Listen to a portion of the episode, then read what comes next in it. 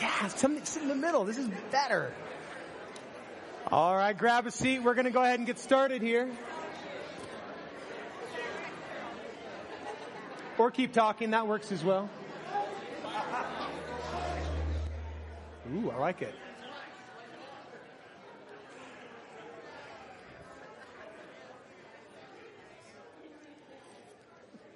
I, I am currently working off of about four hours of sleep. We, um, all of us that have gone have, have gotten jet lagged to the point where now we're waking up about three or four in the morning each morning. So I've been up for a while. Happy afternoon to most of you. Um, uh, but so grateful for the time that we were able to go. Missed you a ton. Uh, we had a great time though. There's something about being in the land where the scriptures actually took place that helps bring them to life, makes them 3D. And there, there were a number of things, number of moments where God's word came alive for me in Israel. One of them was when I was on the shore of the Sea of Galilee. Uh, one morning. I, I, would get up around, well, I was waking up there around 3.30 in the morning as well. So I finally got myself out of bed around 5 and, and was down there to watch the sunrise over Galilee and I was reading the book of Mark and there's that section in there towards the beginning where Jesus is walking along the shore of the Sea of Galilee and he sees a couple of brothers who are tending their nets because they're fishermen and he says, hey, come follow me, which is this invitation to discipleship. And as I'm reading that, I look up and there's a couple of guys who are inflating a boat so they can go out and fish. And there were these poles that I knew Jeff would just be salivating over if he saw it. And it was as if in that moment scripture came alive. I'm like, should I go ask him to come hang with us or? I didn't. Uh, there was another moment where we got to walk uh, from the top of Mount Arbel. This is one of those moments where I became like a like the fat kid in uh, Charlie and the Chocolate Factory when he's like let into the chocolate factory. He's like, oh my goodness! And I'm gonna go like, I was jumping around like a, a, a child. And we were walking along, can we, do we have a picture of it actually. This is Mount Arbel. So this is this big granite monolith that just kind of sits right out overlooking the Sea of Galilee. And we started from the top of that thing and because this is where Jesus would have walked. The reason that he would have walked along the top, the, the kind of high ground which was a lot of work to get to and a lot of work to get down from, is because all along the, the walls of this and all of the canyons, there's caves. And you would have had robbers and thieves and stuff that would have been sitting in those caves looking for easy pickings walking along the valleys. And so Jesus and his disciples and a lot of the Jews who were making the trek from the Galilean region down towards Jerusalem would have walked along the high places. So we got a chance to walk in the footsteps of Jesus along what's known as the Jesus Trail. And as we were walking down from this and we zigzagged down and then through, you may not be able to see it in this picture, but there, these fields are just covered in wild mustard. They're beautiful. They're having a uh, super bloom in Israel just like they are here. So it was much like walking through Back Bay. And as we were walking along, it dawned on me. I could have easily seen Jesus walking along, uh, you know, in the lee of this massive granite mountain and running his hands along the flowers and he plucks one of them and he, and he looks at the mustard seed and he kind of looks back to his disciples and goes, you know guys, if your faith is the size of one of these mustard seeds, you can tell the mountain to go throw itself in the sea and it would comply. And I realized in that moment that so much of what we read in scripture it was along the way teaching for Jesus. In those gospels, so much of it was just whatever was in front of him, he pointed to it and he used it to, to articulate true theological, you know, truth. It, was wonderful. And so scripture really was coming alive. I won't go into a lot of the other things because I'm sure that it'll, it'll leak out over the course of the next couple of months and years. But one other thing that we got to do that was really fun that I just want to celebrate is we got to baptize some people in the Sea of Galilee. Um, that's Levon. Levon got baptized. Uh, Greg Lean, my buddy Greg got baptized there. And I actually, so I was baptized when I was 12 right? And, and in the same way that when I got married 14 years ago, I thought I understood what marriage was like. And today I have a much different understanding, a much deeper understanding of what marriage is like. I, I accepted Christ when I was very young and made that public declaration of, hey, I am following Jesus when I was 12, but uh, I have a much deeper understanding today. And so I decided, you know what? I want to get rebaptized as well. Kind of a, a, a recommitment ceremony, if you will. But who am I going to have baptize me? And what was so fun for me is to have some of my family, Jeannie and Charlie and Dee and Connie, baptize me. Because I had the opportunity to baptize Jeannie and, and, Charlie like four or five years ago, and now they were baptizing me. I needed four of them because I'm a big guy and I'm hard to get out of the water. Um, and, and they did hold me under a little bit longer than I think was necessary. But, but turnaround's fair play, so, you know. Anyway, it was a fabulous, fabulous trip. I, I am so grateful for the time to go. Thank you for releasing me for that time to go. And again, you're going to hear pieces of that along the way for, for months and years to come, I'm sure. But today, we're going to go on a slightly different adventure. We are going to be wrapping up a series on our work. And for those of you who are joining us, who are, you know, just kind of coming in at the tail end of this conversation, this is a conversation we've been having for the last two months. It's called Life on Purpose, and it's about how we spend our time. What is it that we are giving our lives to? Why does our work matter? And up to this point in our conversation, we have been looking back, back to the Genesis 1 through 3, back to God's original plan in creating and saying, in light of what he created us to do, how should we understand our work? But here's the interesting thing about the Gospels and about the, the, New Testament is that the vast majority of them isn't, the time isn't spent looking back. It's actually spent looking forward in anticipation of what's coming. and so today we are going to look forward as well. And we're going to look at what we have to look forward to in the afterlife and how that influences what we do today. Why, why does our work matter in light of what's coming? Make sense? Okay, so if you have a Bible, I want you to turn with me to 2 Peter chapter 3. It's right towards the end of your Bible. If you hit 1st through 3rd John, or if you hit Revelation, you've gone too far. And if you're in Hebrews um, or 1st Peter, you need to go a little bit further. Because here, here's the thing. I would imagine for many of you at some point in this series, you have thought to yourself, you probably didn't voice it, but you thought to yourself, wait a minute. Why does our work matter? Why would we spend so much time talking about making this world a more garden-like place if, if it's all going to burn in the end anyway? Right? God is going to come back. He's going to redeem his people and take us to be with him in heaven for eternity. And the rest of this, this planet that we know that is sin scarred and broken is going to be thrown on the dumpster heap uh, uh, of creation and, and God will be done with it. So why spend so much energy on trying to make this a more garden-like place? Wouldn't it be better if we just got a job so that we could pay our bills and live comfortably? Went to church so that we could worship God and, and shared our faith with other people so that they too could go to heaven with us wouldn't that be a better way to focus our energy rather than talking about how our work helps move this world forward and even worrying about it? But the reality is, um, you know, that, that theology of it's all going to burn, that's built off of a false understanding of something that Peter says in his second letter to the church here in 1 Peter chapter 3. So let's just read the section from which we get this idea that it's all going to burn and then we'll talk a little bit about it. We're going to begin in verse 3. and understand this. Peter is talking to, to the church, kind of assuaging people's concerns when they say, well, wait a minute. Jesus said he was going to come back and it's been decades and he hasn't come back yet. Like what's going on? There's people who are saying he's never coming back. Peter says this, above all, you must understand that in the last days, scoffers will come, scoffing and following their own evil desires. They will say, where, where is this coming that Jesus promised? Ever since our ancestors died, everything goes on as it has since the beginning of creation. But they deliberately forget that long ago, by God's word, the heavens came into being and the earth was formed out of the water and by the water. And by these waters also, the world of that time was deluged and destroyed. And by the same word, the present heavens and earth are reserved for fire, being kept for the day of judgment and destruction of the ungodly. But do not forget this one thing, dear friends. With the Lord, a day is like a thousand years, and a thousand years are like a day. The Lord is not slow in keeping his promise, as some understand slowness. Instead, he is patient with you, not wanting anyone to perish, but everyone to come to repentance. But the day of the Lord will come like a thief. And the heavens will disappear with a roar. The elements will be destroyed by fire and the earth and everything done in it will be laid bare. So there you have it, Eric.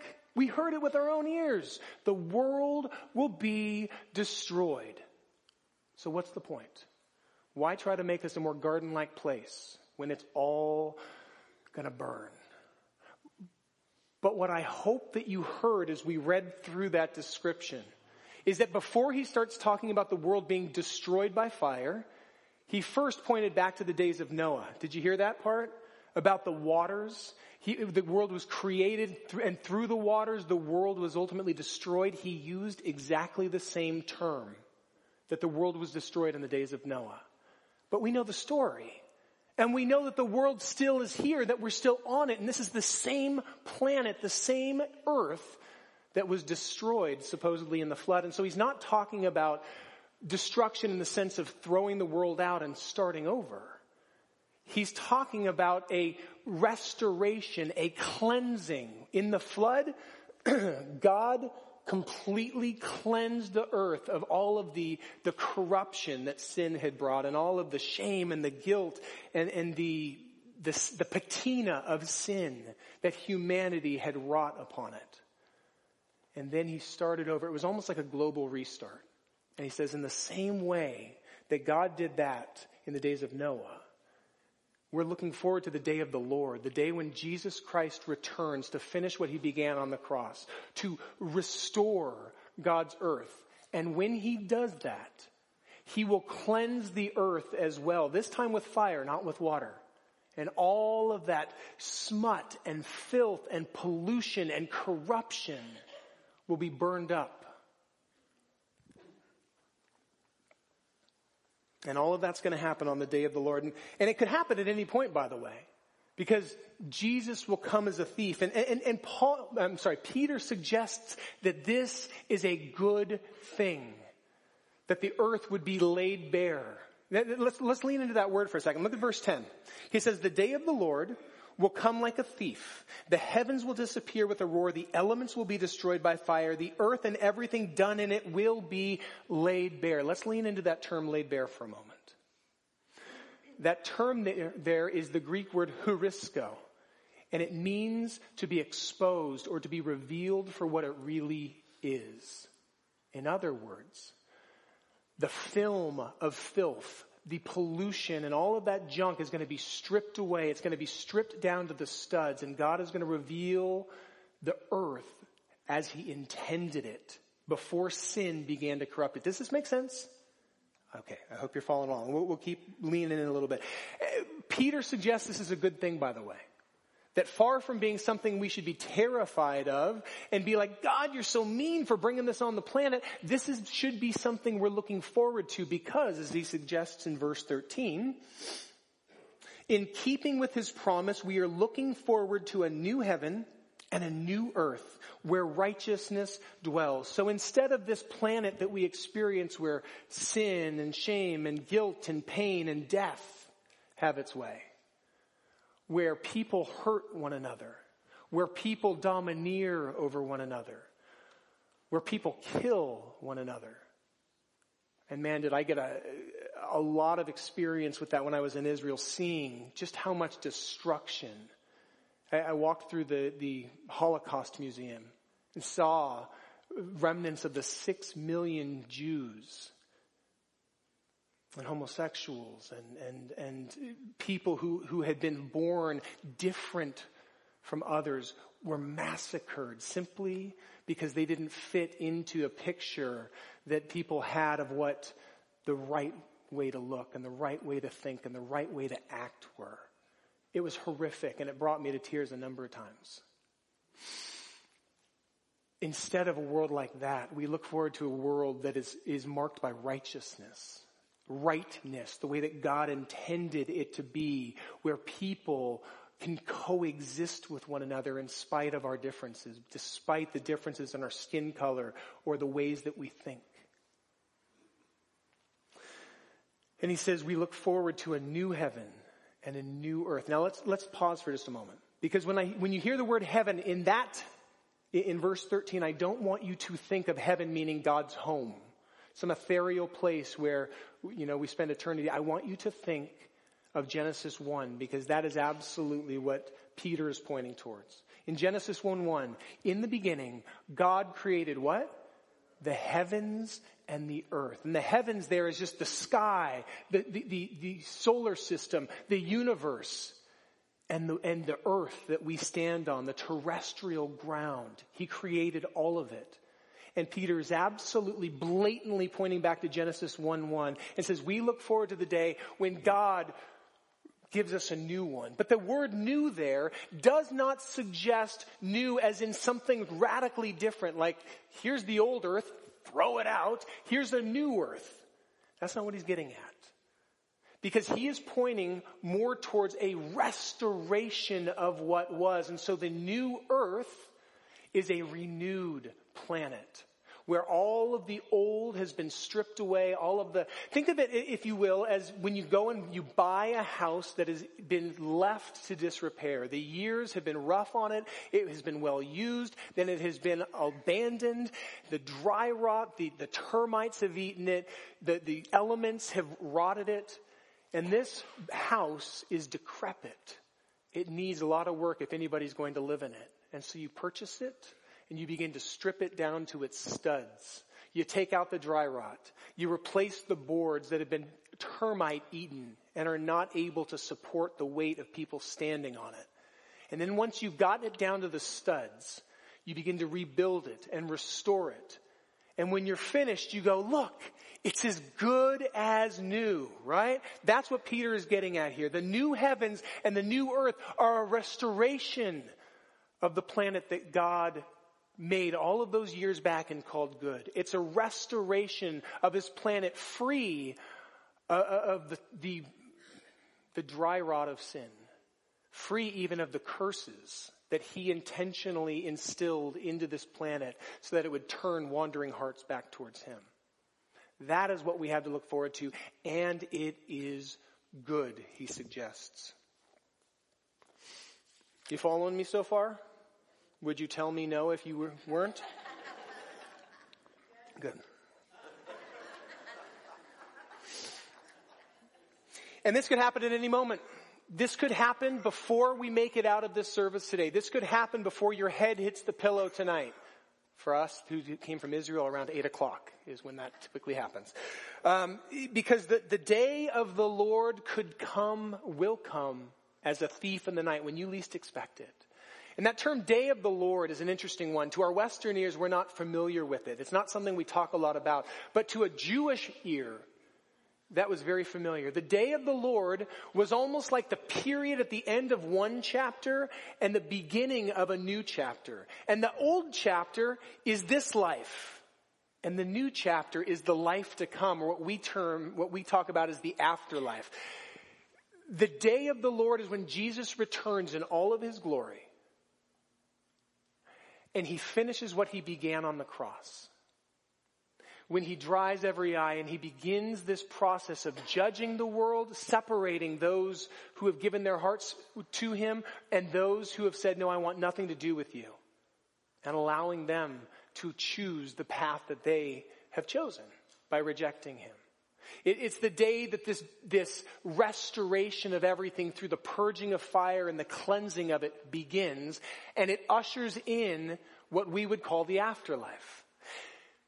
But when many of us think of the afterlife, at least here in the West, what we tend to think of is a two-step process. One is, I'm here in this life, in this body, and then I transition, whether because I die, this body gives up the ghost, or Jesus is going to return and he's going to take me to be with him. He's going to, you know, grab me out of here and remove me to heaven and there we will spend eternity with him.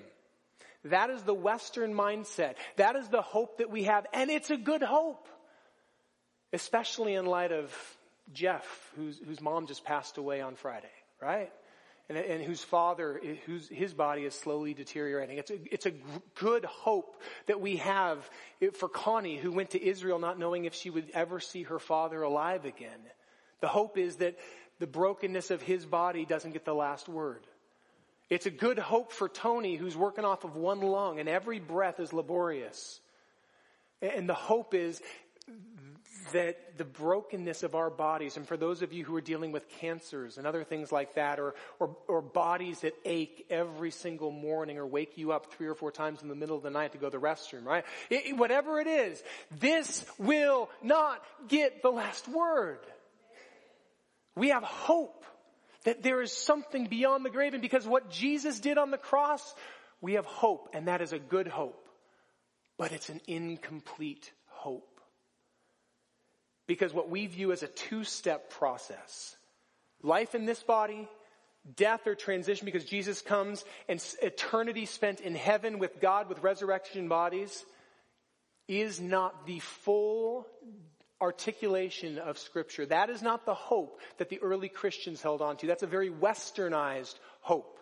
Spending eternity in heaven on clouds that are paved with gold and pearly gates and, and, and playing harps. That is a very westernized thinking, but that is not what the early Christian believers held on to. They held on to something a little more robust and a little more down to earth. Theirs was a three-step process. Life on this sin-scarred planet in these bodies that break down, followed by death or, or the Messiah coming and redeeming them out, followed by a time in heaven as God restores and cleanses the planet and prepares these new heavens and new earth for us to come back. And then the resurrection. And this is when it gets interesting. Because they anticipated a physical, bodily resurrection and life spent on this planet and it wasn't just the early Christian believers that held on to this idea of a physical resurrection. It was the Jews as well. And I saw proof of that when I was in Israel. Can we throw the picture up there for just a moment? this is the Mount of Olives. So on the right side, if you, if you could look just to the right of here would be uh, the, the olive groves where Jesus spent his time praying on the night that he was arrested, spent a lot of his time like looking in, off to kind of looking, if this is to my left, and over to the right of the olive groves, then directly in front of us would be Temple Mount. So you're looking directly over Temple Mount, and this is the largest Jewish graveyard on the planet. 70,000 graves that they've been able to count. And since families are gathered together and placed in the same grave, they anticipate that there's something like 300,000 Jews who are buried on the Mount of Olives. Why? Because the Jews are anticipating a physical bodily resurrection when their Messiah returns. They are anticipating that when the Messiah comes, not only will he raise them from the dead, but then they will join him in ruling in the new kingdom that he establishes. That's what the Jews are looking forward to. And the early Christian believers held the same hope. The only difference was they knew who the Messiah was. His name was Yeshua. Jesus. He was God's anointed redeemer. And he had already come once and he said, yo, I'm going to prepare a place, the New Jerusalem. You're going to be with me forever. I'm coming back. And this was the hope that they had. This was the hope that they held on to during persecution. This is the hope that they held on to when their, their brothers and their sisters and even sometimes themselves were stoned to death because they were not willing to recant their faith. A bodily resurrection from the dead. Why does this matter? Because ultimately, if, if we are not going to spend eternity in heaven, but we're going to spend it on earth, as the Bible suggests, as if you read the, the last couple of chapters of Revelation, you get this picture of the end times of this new Jerusalem coming down out of the heavens and alighting back on this planet that God called good all those years ago. And God's people who had been kind of redeemed out of the, the world before he cleanses it, right? There's this, this mass exodus where he grabs all of his people up and then he begins this cleansing process. And now he brings them back, which means that are we going to heaven when we die? Yes, we're going to heaven when we die. But we're not going to stay there because heaven is not our home.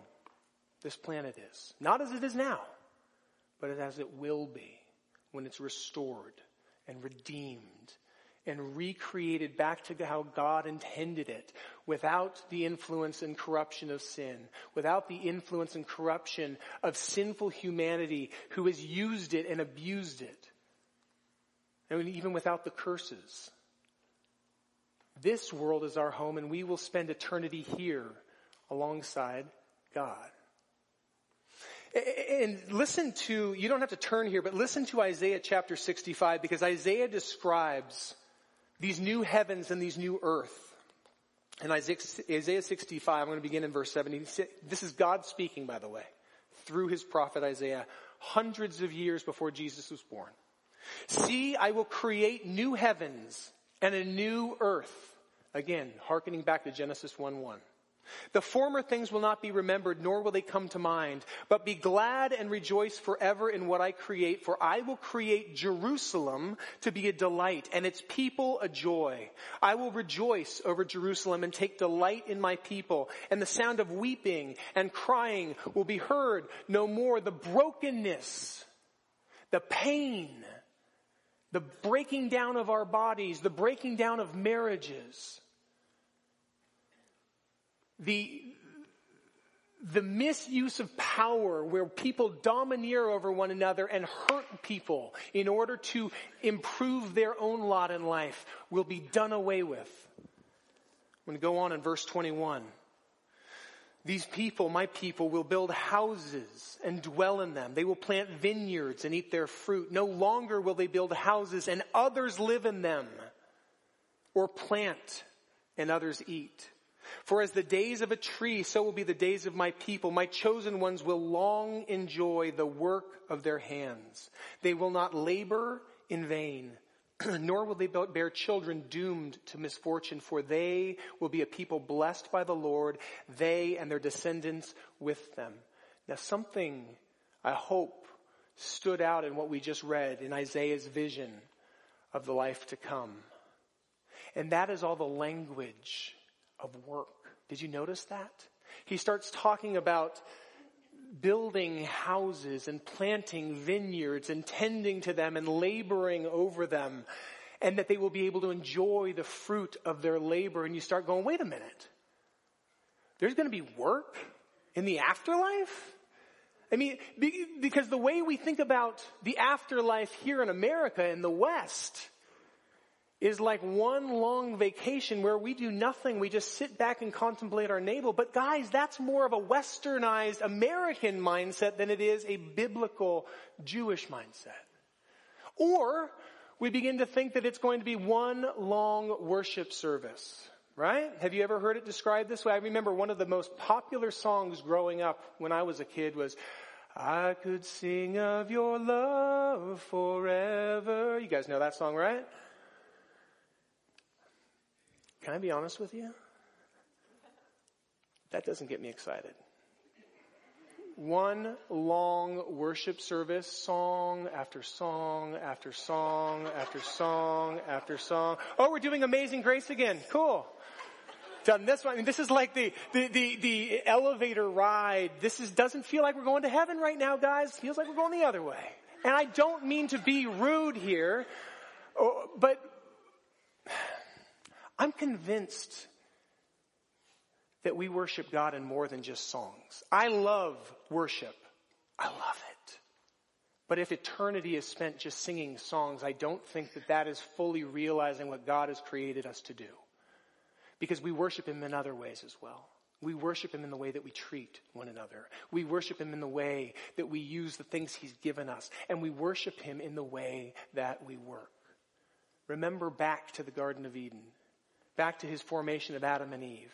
He did not make them simply to sit in the garden contemplating their navel or lack thereof. He didn't create them simply to sing songs, did he? He made them in His image, in His likeness, so that they might rule over His creation, so that they might join Him in moving His world forward in partnership with Him, in submission to His vision, His plan, His desires. That's what He made humanity to do. And I am convinced that when we get our resurrection bodies that will no longer break down, no longer get sick, we won't spend eternity just singing songs. We will worship in a myriad of ways, singing being one of them. But work will be another, that we will join our Father God and His Son, Jesus Christ, our Lord, in working. And before that bums you out, because that could sound, especially for people like Greg who work really, really hard with their hands and their bodies, you're like, I don't want to spend eternity working. Remember something. This is work that is free of the curse. In Genesis 3, this world was cursed, and the very things we were created to do were cursed. Being fruitful and multiply, cursed. Now we have pain in childbearing. All the ladies said, thank you, Eve. Our, our relationships, husband and wife, this partnership was, was cursed. Now it's a power struggle. And the work of our hands was cursed. Now what should have been life-giving and enjoyable produces thorns and thistles. It's painful. It's laborious. By the sweat of our brows, we, we try to feed ourselves. We try to eke out an existence. And remember, God didn't just curse the world to punish us. It wasn't like he was being punitive. He did it as an act of love because he recognized our tendency as humanity to run after other things to find our satisfaction and fulfillment. And so he cursed the very things he made us to do. And in so doing, he cut a God-shaped hole out of our hearts and he said, you will never find your fulfillment in those things apart from me. You were created to do life with me. And so long as you are not with me, you will never find satisfaction. But in the new heavens and the new earth, when all of that is gone and the corruption and even the curses are gone, Suddenly, as we work alongside of Him, we will find fulfillment and joy. It'll be life-giving and exciting. It'll be something we're excited to get out of bed in the morning if we even sleep. I don't know. You know, it's to be something we're want to give ourselves to and it will be tailor-made to each of us and the gifts and abilities and talents that each of us have. We're to get to work alongside of Him and we're to get to rest. There's a reason why He instituted the Sabbath rest and being present with one another and taking time to just stop and reconnect with God and reconnect with one another is imperative. Here in the West, we don't do it well. It was pretty wonderful being in Israel where there was a very real time when everything shut down and you basically said, well, I might as well join them in resting because they're not doing anything. We can't go anywhere, so we might as well hang out too. It was so life-giving. Some of my favorite times were the Sabbaths that we had over there. But we've lost that here because we work every day. Unless you like to go to, I mean, about the only time we ever experience a Sabbath rest is when you think, I want to go to Chick-fil-A on Sunday. And you're like, oh, they're closed. It's honestly a blessing. It's a reminder. Maybe I should rest too. Anyway, work and rest and relationship. That is what we have to look forward to and it's good. It won't be just one long worship service. Are you following me now? So I have addressed what life to come, let's call it life after life after death, because life after death is spending some time in heaven, and many of our loved ones are there waiting for us. And we will be there too for a time. But it is the first leg on a round trip ticket right back here to this place that God created and called good. Heaven is not our home, earth is our home. But I have yet to answer the question, what do we do with work now in light of eternity? How should we understand the work of our hands? So let's address that for a moment. Three things I want to point out. Number one is Paul's answer in Colossians chapter 3. You guys talked about it last week with Jeff. Can we throw Colossians 3 up there for a second? Whatever you do, Work at it with all of your heart as working for the Lord, not for human masters. Since you know that you will receive an inheritance from the Lord as a reward. It is the Lord Christ you are serving. So number one reason why our work matters today is because you are not working simply for a paycheck and you are not working simply for a human boss. You're working for God. What you do with your time, your talents, your treasures is an act of worship. So worship God through giving it your all. Who cares about how many papers I have to grade? It sucks the life out of me, you teachers are thinking. Do it as if you're doing it for God. Who cares if anybody ever uses the app that I'm designing for their phone? Do it as unto the Lord, as if you're making it for Him. Who cares about the buildings that I build? They're all going to burn. They're going to rot. They're going to decay. They're going to be torn down and the next generation is going to build something new.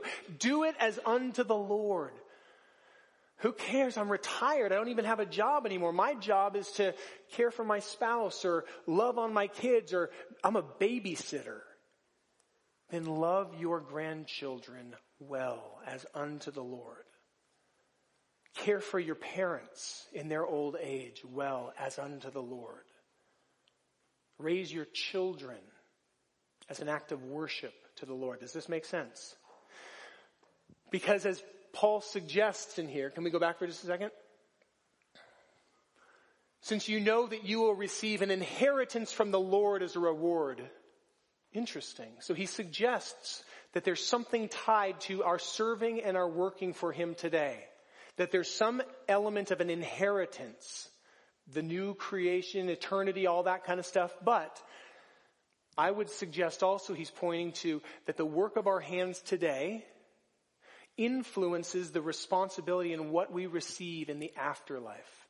And you don't have to take that mental leap as the foundation. Let's, let's instead look at what Jesus said in several of his teachings and several of the stories that he told, stories with purpose in these parables. One in particular I want to look at.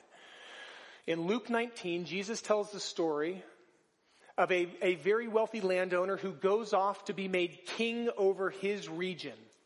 And before he leaves, he takes 10 of his servants and he gives them a large sum of money. He says, here, take care of this. And by the way, Jesus is telling this story and saying, this is what the kingdom of God is like. This is what the kingdom of heaven and, and, and the way that things work is like. Ten servants, they're each given a large sum of money. When the king gets back, he has been made king now. And he, he, he brings his uh, servants to him so that he might have an accounting of what they've done with the sums that he's entrusted. And the first one comes forward and says, Master, I've taken that sum of money and I've made it ten times as much.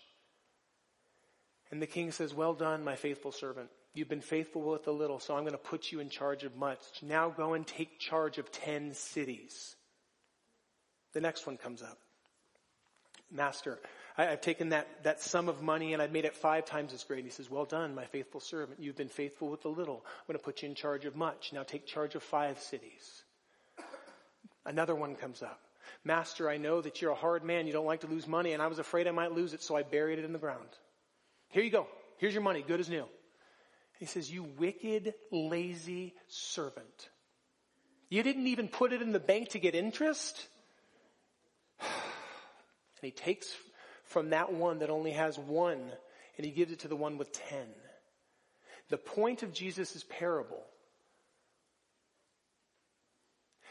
is that he expects us to do something with what we have been entrusted with. The time, the talents, the energy, the the resources that He's given us, do something with them, invest them to have kingdom gains, to help move my kingdom purposes forward. You have not been blessed with talents. You have not been blessed with the time you've been given. You have not been blessed with the resources that you have simply so you can be comfortable and lazy. So that you can retire and just sit back and do nothing invest it to move my kingdom purposes forward. And what I, what I see in this, as it stands for our work today and what is coming, is that the reward of working faithfully today is not a mansion and a Maserati in heaven as if all God can do is acquiesce to our greed.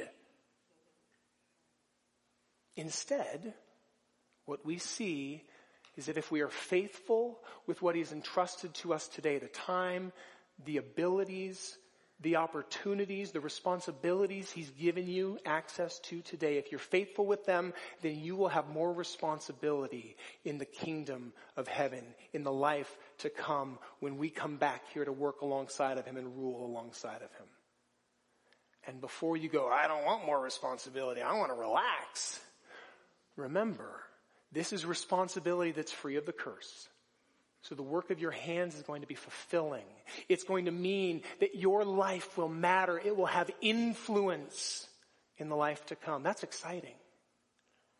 So that's the second reason. One, why does our work matter? Because it's an act of worship. Two, why does our work matter? Because the responsibility uh, that we show today will influence the responsibility we are given in the life to come. Third reason. Dallas Willard calls this life training for reigning. And as, as cheesy as that sounds, I mean, think about this for a moment.